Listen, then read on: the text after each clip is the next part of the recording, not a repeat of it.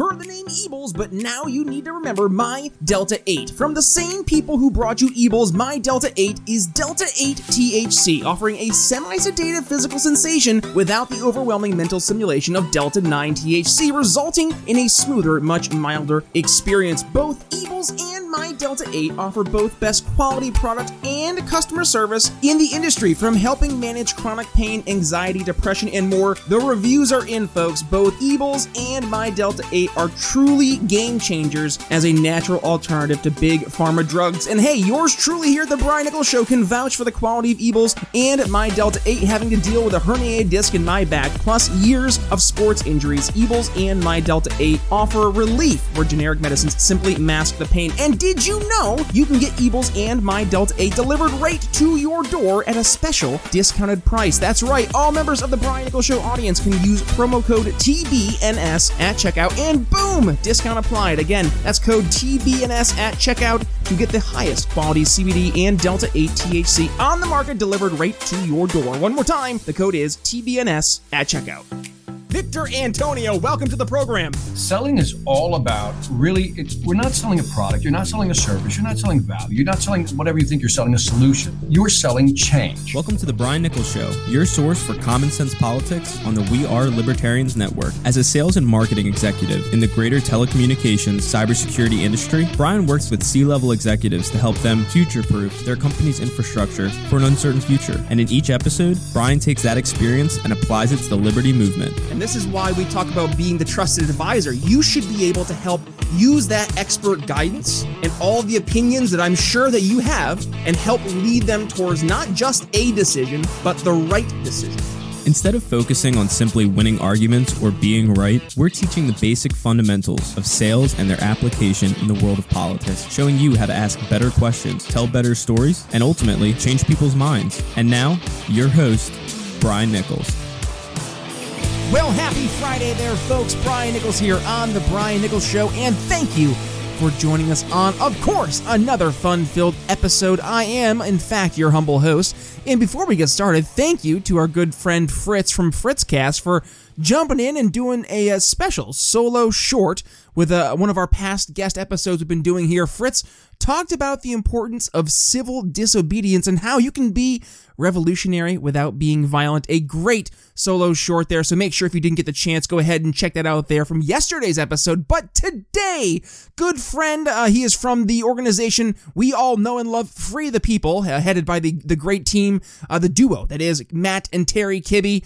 We are joined by Logan Albright, uh, and today he is joining discussing his brand new book, Conform or Be Cast Out. Yes, a nice homage to the band Rush, which of course I, I have to mention on today's episode, but a very important conversation looking at especially the discourse that we've seen take place here in America, especially over the past two years. Conformity is on the mind, so what is Logan's response? Well, you'll have to stick around to find out. So, with that being said, on to the show. Logan Albright here on The Brian Nichols Show.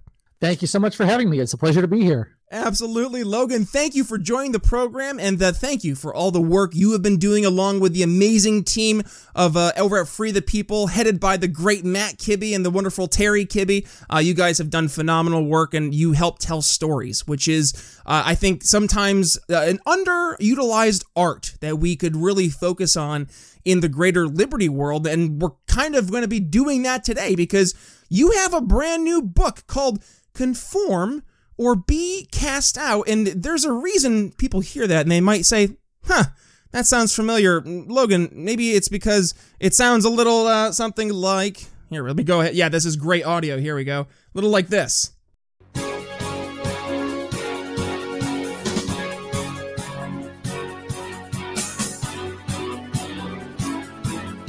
Now, your astute audio listener is going to be like, hey, I know that sound.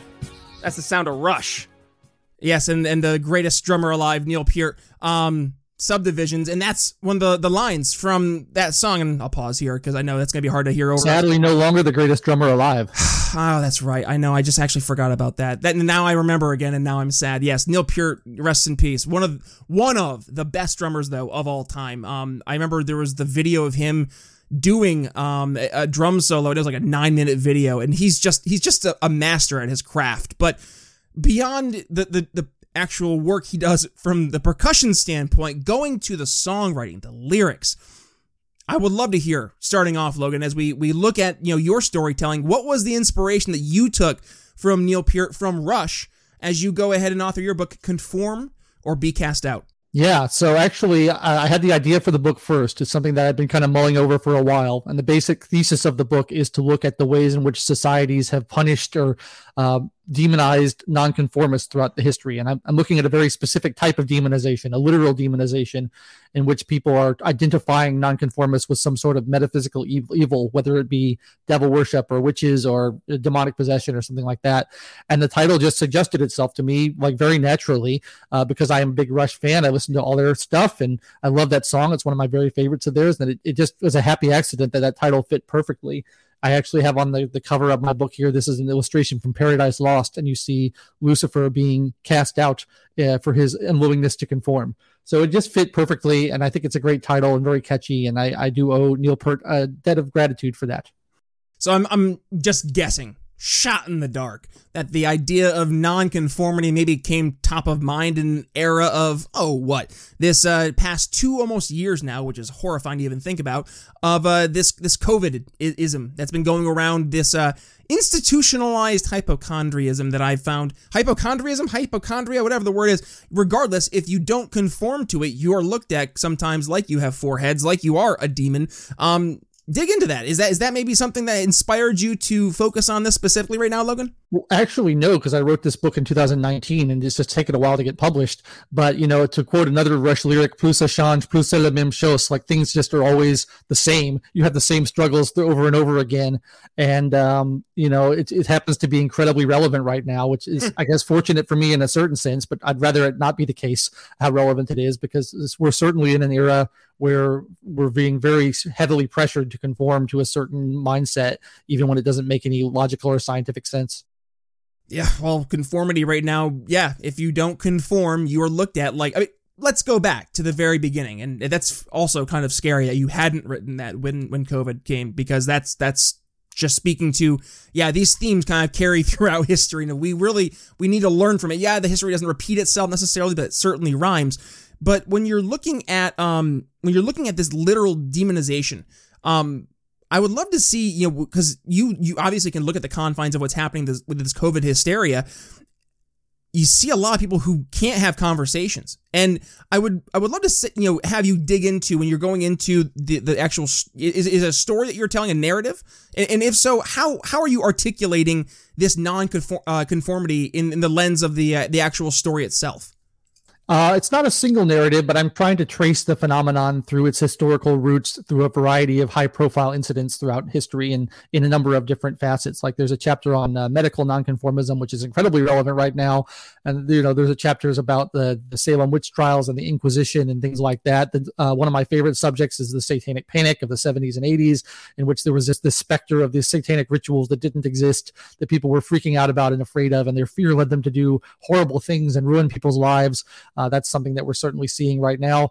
And you know, where fear has taken over the mainstream narrative, and people are just terrified, and and we're seeing this where you refuse to do something maybe with your own body or with your children that you're demanded to do, and they're not only disagreeing with your choice to do that, but they're kind of trying to categorize you as some sort of moral evil because you're refusing to get vaccinated or you don't want to get your children vaccinated or you don't want to wear a mask outside by yourself you're a bad person you're hurting other people. And it's it's this kind of moralizing this moral majority which used to be on the right. You know a lot of the examples in my book come from the christian right of uh, people who are saying you know you have to obey our way of doing things or else you're morally wrong. And now we're seeing it on the left. So i mean it's both sides are certainly culpable of this Oh, let's go, Brandon. I mean, just like look at like if you don't conform to that being just like the worst thing ever said, you're you also look like you're one of uh, the the people with three heads. But you're touching on what you're talking about in an article you actually just wrote over at the Brownstone Institute. I'm going to go ahead and uh, look here. It's medical nonconformity and its persecution. And uh, you start off the tendency for society to exert pressure on its members to conform to certain behavioral norms is nothing new. It's easy to see how, in the earliest human societies where the basic survival was precarious at best, the nonconformist might represent threat to a group's stability and would therefore be discouraged by whatever means necessary. I mean, right there, just hit the nail on the head in terms of what just happened over the past two years and how people not only have been reacting, but also how they've they've been really um, conditioned to react. You look at what I would look at the, the mainstream corporate media and what they have done in terms of helping propagate this COVID fear porn. It's ridiculous. You you can at one point acknowledge the dangers of COVID, but at the same point in time have a rational ability to make logical decisions based on the number one, the data and, and information available, but number two, your own personal risk assessments. You I mean, that's I don't know what's so crazy about that that we can make risk assessments. We do it every single day. You drive to work in the day, you're making a risk assessment that you could get in a car accident, that somebody could be a drunk driver and hit you. All these bad things could happen, but we we still make these decisions. But then you you apply, well, it's a virus, Logan. It's a virus, and it could be in the air, and you could be unintentionally putting people at risk. And that becomes a hard argument. And at the very beginning of the pandemic, there were articles, tweets, all galore. There's no libertarians in a pandemic. Remember though? Remember all that? That was so much fun. And now all of a sudden it's like, uh, actually, actually, um, everybody pretty much ends up being a libertarian at the end of a pandemic. Um, and that's why I think, I mean, we're recording here on uh, election night. I have a strong gut feeling we're going to see uh, Glenn Youngkin just, just trample uh, Terry McAuliffe there in, in Virginia. Knock on wood if I'm if I'm wrong, uh, but fingers crossed because I think that will be a start to a big change. Um, but going back to the conformity, how do we answer that? Because I mean, at the onset, there's a lot of libertarians, and I'm not going to point fingers, though I could easily, who were like, "Oh yeah, well, you know, they're right. We could end up hurting people," and they they unfortunately play the role of useful idiot. But what would be that answer to the well, you could have a virus, you could get other people sick. Logan, what what should be the libertarian response? There's a couple of ways you could answer that question. I think uh, there's a historical argument and there's sort of the the knowledge problem argument. Uh, first of all, if you look at historical examples where the government has tried to mandate certain types of medical procedures or you know heavily encourage medical procedures, it doesn't always end well. It's ended very badly. Um, I'm really fond of pointing out the eugenics experiments in the early 20th century, which nobody ever likes to talk about. They're kind of buried in history. I don't think they're taught in schools but you know the government was forcibly sterilizing tens of thousands of American citizens without their consent, and uh, because they thought it would improve the race. It was this idea of you know if we if we make sure that uh, unfit people don't breed, our race will be better in the future for the common good, uh, which is a really evil idea, but was very popular and mainstream at the time. And we elected a eugenicist president in Woodrow Wilson. So like this is not a fringe movement. Um, and that was horrible. And we only stopped when we went to war with the Nazis and realized that they were doing the same thing. And maybe it wasn't a good look for us. Uh, but you have other things like the thalidomide experiments too, where you had all these babies born with uh, deformities, and you have these uh, like the radium girls, where radium was this new treatment that was put in toothpaste and mints and chewing gum yep. and stuff, and just caused massive amounts of radiation poisoning. The the people in charge, or the people in, in government, I don't even want to give them the dignity of calling them in charge they don't know everything, you know, and they make mistakes. And when you mandate something on a population wide level, if it goes wrong, it goes wrong for everybody. And so it's much better to let people make their individual choices. And some are going to make the right choice and some are going to make the wrong choice, but you don't run the risk of just wiping out an entire group of people because you made the wrong decision and mandated it for everybody. So that's a really strong argument against those type of mandates, I think. I, I, had this conversation with one of my employees uh, a couple weeks ago. Um, we we were going back and forth, uh, you know, on a lunch break, just just you know, mental mental uh, you know jujitsu, and it was fun. He, he's a little bit younger, and, and he's definitely more uh, left leaning. And I've gotten to the point now where I think he's starting to understand that he's actually more of like a a le- I almost say a left libertarian, which I know that a lot of people are in the audience are like what, but it's more so the understanding that hey, if you are going to go ahead and have a society, let like almost like a voluntary society, right? Um, if you want to go pay crazy amounts of taxes, sure, go go have that world, and then we'll have our world. That's fine. Um, I think he's starting to find he's more of that. But one of the arguments that I keep on going back to when I'm having this conversation, it's not even really an argument. It's just more of a a question I'll pose to him, and I'll say, okay, so what will you do in the situation that whatever your moral good person is doing all of a sudden gets replaced by the worst person in the world? What will you do then? And every time he's just kind of like has that moment. And you realize he's starting to to to get it because if you if you have a situation where that one person good or bad for good purposes or, or nefarious purposes, will have that top down decision it impacts everybody. There is no ability for market recourse. And you had a, another great uh, line in the article. I was actually scrolling here when you were talking to try to find it. You say, I recently stumbled across a reference to mandatory vaccination in a 1905 essay entitled How I Became a Socialist by Jack London. London explains that he was forcibly injected by a medical student during a, pr- a period of incarceration for vagrancy and cites the incident as part of a long list of grievances against how the poor are treated and this is where you go into the quote. Ear, uh, I stayed in, into, uh, I strayed into Niagara Falls, was nabbed by a fee hunting constable, denied the right to plead guilty or not guilty, sentenced out of hand to 30 days imprisonment for having no fixed abode and no visible means of support, handcuffed and chained to a bunch of men similarly circumstanced, carted down country to Buffalo, registered at the Erie County Penitentiary, had my head clipped and my budding mustache shaved, was dressed in convex stripes, compulsorily vaccinated by a medical student who practiced on such as we, made to march the lockstep and put to work under the eyes of guards armed with Winchester rifles, all for the adventuring uh, in blonde, beastly fashion. Um, wow. Wow. I mean, and that's from 1905, and now we're seeing again this conversation take place. And and one, I know I know Twitter is not real life. I get that. However, there are people on Twitter who are real people. And I've seen some people, especially in the pro Australia New Zealand camp, I don't think that that would be anything they would be too upset with, Logan. Yeah, and I think that um, that London quote is particularly interesting because he was a committed socialist throughout his life, and he is articulating a lot of the complaints that you see the modern socialist movement complaining about, which I think that they rightly complain about, things like police abuses and prison abuses and the way that the poor are treated by the, the state, uh, which I totally agree with those complaints. And one of his complaints is that they're injecting him with medicine against his will. And like you would think people who are worried about police power and who are worried about persecution of the poor would have a problem with this because, you know, it's, it's the poor who suffer under these things always. And we know now that, you know, minority communities are the ones who have the lower vaccination rates uh, across the country. And, you know, they may have very good reason to be skeptical of vaccinations and uh, historically speaking. And, yeah. but, you know, trying to coerce them into doing this, it doesn't seem very, uh, it doesn't seem to, to fit with the other complaints that the socialists have about the abuses of police power. Well, how do we how do we win them over then right? Because this this whole show is focused on sales and marketing. So let's go back to the the nonconformity argument from the onset. This is the mentality we have to at least get them to be open with. And and I mean let's maybe go back a step. Are they the, the market now? I mean I, I see a lot of people on the far left i would say have kind of given up on principles in pursuit of power.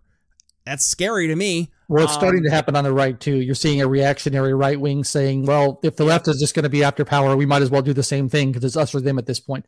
And both sides are very frightening to me. I think there's so few people at principle left that it's really scary to see that. And I don't honestly know how to persuade them on what we're trying to do at Free the People is to to show people that this is not a good way. I, I had hoped, going back to the point that you made about the people in power, I had hoped that the Donald Trump administration would wake a lot of people up to the fact that when you give the president such unlimited, unchecked power and someone like Donald Trump becomes president, that may not be good for everybody. Maybe we should be a little careful about that. It doesn't seem to have taught anybody that lesson. So I don't know, but um, I, I just try to have kind of one to one conversations with people and say, you know, you have to realize if this can be used to do something you want, it can also be used to do something you fear and hate. Yep. And uh, that's the nature of power. Well, I, I use that as one of the main arguments. Not even I, I keep on saying the word, the word argument. I think that's just like in our mind now what you have to say whenever you're making a, a, a position. That's the the premise. There we go of my book. Um, I wrote the ebook. Um, four easy steps to help uh, sell liberty to friends and family. And and the whole idea is that you don't have to be the person standing in the, the, the front of the auditorium with a crowd of 300. You don't have to be the person sitting behind the microphone talking to an audience of thousands. No, you you what you can do is you can be the person at the water cooler talking to Bill and Jan and and just listening to what they're talking about, the issues they care about, and then if if they're looking if they're open, you can tell. And this is the other thing too. You can tell when somebody is open for business, right? If they're ready to have a conversation, you can tell, you know. And and when you enter into that conversation, if you're willing to offer solutions and truly help them uncover not just, you know, what the pain points are, but how they can actually overcome them, show them that path forward. Right there, I find that I get more success going that route than browbeating people, than arguing with people. If anything, arguing with people just reinforces the positions that you believed in the first place. And you have what we have now, what you just talked about, right? The two sides who have gotten even more polarized and now they're just going to wield power and you have two fists just fighting each other. And, and what do you do? What, it, and let me ask you this. What do you do? How do we turn down the intensity, turn down the rhetoric to be able to at least have I would say the larger group of people in the middle to be able to have a civil, rational conversation. Well, I think that it has to be done on the individual level. I don't know if there's kind of a scalable mass way to do this because there has to be a foundation of trust in order to get people to think about what you're saying and listen to you. I've always said that you can't change other people's minds. They can only change their own minds and they have to be in a position where they're willing to make that change. So I've been having all kinds of great conversations about this book with people. I've been talking, there's kind of a broad crossover appeal in the, the topic of the book. So like I had an interview the other day with a fundamentalist Christian. And then the, the very next day I had an interview with the guy from the satanic temple and they they were both fantastic conversations and we listen to each other and we disagree on certain things but we like we have share a basic you know desire to live free and to you know be able to express ourselves without being persecuted. And so you you really have to get people who are willing to listen to you and have those conversations. And then if you publish those conversations then maybe other people will find them and, and learn something from them. But i really think there has to, you have to build that foundation of trust because otherwise people are just going to think that you're trying to sell them something. You're trying to convince them of something that they don't want to be convinced of. And they put their shields up. And once their shields are up you're not going to get make any headway whatsoever. So you oh have to like show them yeah. that you're a good person and that you're you're not out out to hurt them or control them. You just want here's my ideas, listen to them. I think that's the way you have to go about it. But I'm, it's really hard. I'm fist bumping off off camera here, Logan, because in sales that is easily one of the most under underappreciated and underutilized skills is building that natural trust. And you do that by being authentically you and showing you care and building that connection. If you just go in and you show that you're just trying to sell something, right there, red flags go up. They're like, oh, this guy has commission breath. I know he, he's just trying to sell me something. And one of the things I make it a point to do whenever I, I you know engage in in a, a conversation with a, a, person on the phone, if I'm, I'm, I'm having a next step and stuff, and I've able to build some rapport, I feel comfortable, or rather, they I, I feel they they're more comfortable enough for the the email. I'll say, by the way, you know what are what are one of the one or two worst things you hate about sales guys. And you know what they always are? Number one, um, they're always trying to sell me something that I don't need um, meaning they don't care about what my, I actually need, what problems I have. And number two, they they don't make me feel special. They they just make me feel like I am a means to an end. So if I need to hit my quota at the end of the month, then it's just you know it's this person plus this person equals ka-ching, and I now I've I've made my quota and on to the next. And that's that's not a salesperson. That that's an order taker who's just going on to the next. So we see this in politics too.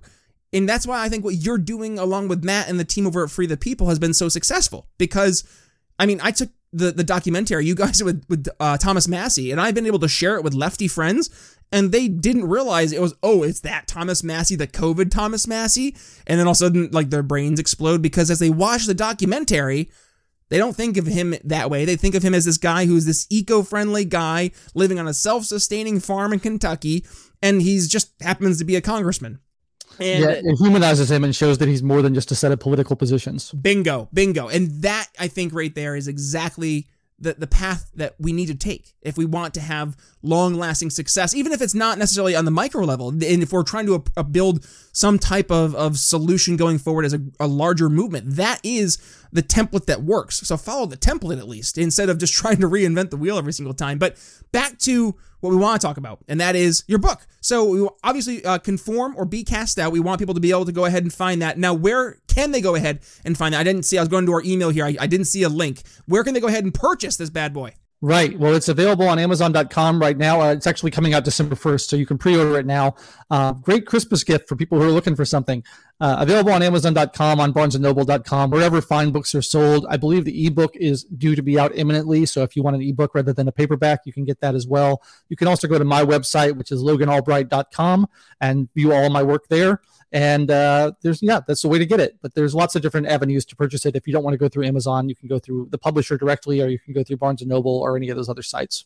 And how about this? If they if they do want to go to Amazon, I'll make it easy. We'll make it an easy show link here, briannicholsshow.com forward slash conform. Ha! How about that? I'll bring you right to the link. And uh, how about this? For the, the end of the show, Logan, what I'd like to do is give you a, a platform to really focus on anything from the conversation today that you want the audience to leave with. And obviously, the nonconformity, I think, is something that we really we focused on, and I think we really should hammer home. So is there anything in that world you want to focus on specifically? And then otherwise, anything top of mind? Fire away, my friend. Yeah, I think that like first and foremost that I consider myself an individualist. There's all these labels you can apply. You can call I call myself a libertarian. I call myself an anarchist. But you know, first and foremost, I'm an individualist because I value the dignity and the uh, sovereignty of the individual, and that's kind of what the motivating factor for this book is to celebrate people and to defend people who embrace their individuality and who go out on a limb and do something different. And the point I like to make about this is that while you know in primitive societies being a nonconformist could be dangerous to the group it's also impossible to make any progress without people who are willing to do something different. If you keep doing the same thing over and over again you're never going to stagnate. You're never going to do anything different. So we need nonconformists in society to bring us forward and to do things. And when you have this inherent hostility towards them and wanting to beat them down and persecute them and stop them from being different and demand conformity you you're inhibiting progress itself. And while there are certainly types of nonconformism that aren't good there's uh, you know, per se, I think nonconformity should not be punished just because it's different. And I think that we're all individuals and we can all find something within ourselves that's a little different from everybody else. And we wouldn't want that to be attacked by other people. So we should extend the same generosity and charity to other people. It's okay to be different. Not only is it okay to be different, actually, in sales, being different is a a differentiator, which helps you win. Uh, that being said, Logan, it's a great conversation. And folks, again, you want to go ahead and get the book, briannicholsshow.com forward slash conform, conform, or be cast out. Thank you so much, Logan Albright, for joining us here on today's episode of The Brian Nichols Show. Thank you so much for having me, Brian. It was a lot of fun. Have you checked out the new Brian Nichols Show collection over at Proud Libertarian? Head to briannicholsshow.com forward slash shop and you can grab some amazing Liberty swag that will definitely help pique some interest. From our Good Ideas Don't Require Force snapbacks, Alexa Overthrow the Government t shirts, Question Everything mugs, and of course, our ever popular Don't Hurt People, Don't Take People's Stuff bumper sticker. The Brian Nichols Show shop over at Proud Libertarian has all the Liberty swag you need. And hey, if you're looking for more awesome Liberty apparel, check out the rest of the amazing Proud Libertarian store while you're over there. And be sure to use code TBNS at checkout to get 10% off your entire order. That's right, 10% off your entire order from Proud Libertarian, including everything over at the Brian Nichols Show shop. And all you have to use is code TBNS at checkout. One more time, head to briannicholsshow.com forward slash shop and check out the brand new Brian Nichols Show store over at Proud Libertarian and use code TBNS at checkout for 10% off your entire order. Alrighty, folks, that's going to wrap up our conversation with Logan Albright. Thank you for joining the show, Logan. And uh, folks, if you want to go ahead and yes, get a copy of Logan's brand new book, head to briannicholsshow.com forward slash conform, and you can go ahead and find conform or be cast out. And uh, yes, folks, uh, if you enjoyed the episode, please do me a favor. Go ahead, give today's episode a share. And uh, also, when you do, make sure you go ahead and uh, give yours truly a tag at B Nichols Liberty. And while you're at it, go ahead and give Logan a tag as well. His social media can be found in the show notes. Go ahead, click the artwork in your uh, your podcast. It'll bring you right to the BrianNicholsShow.com, where you can find today's episode, including the transcription, plus all 300, almost 400 episodes total available for you the amazing audience here at The Brian Nichols Show. So, with that being said, coming up tomorrow, yes, the one and only Jeremy Todd is continuing his uh, Sell Liberty program over on Facebook Live that aired actually yesterday,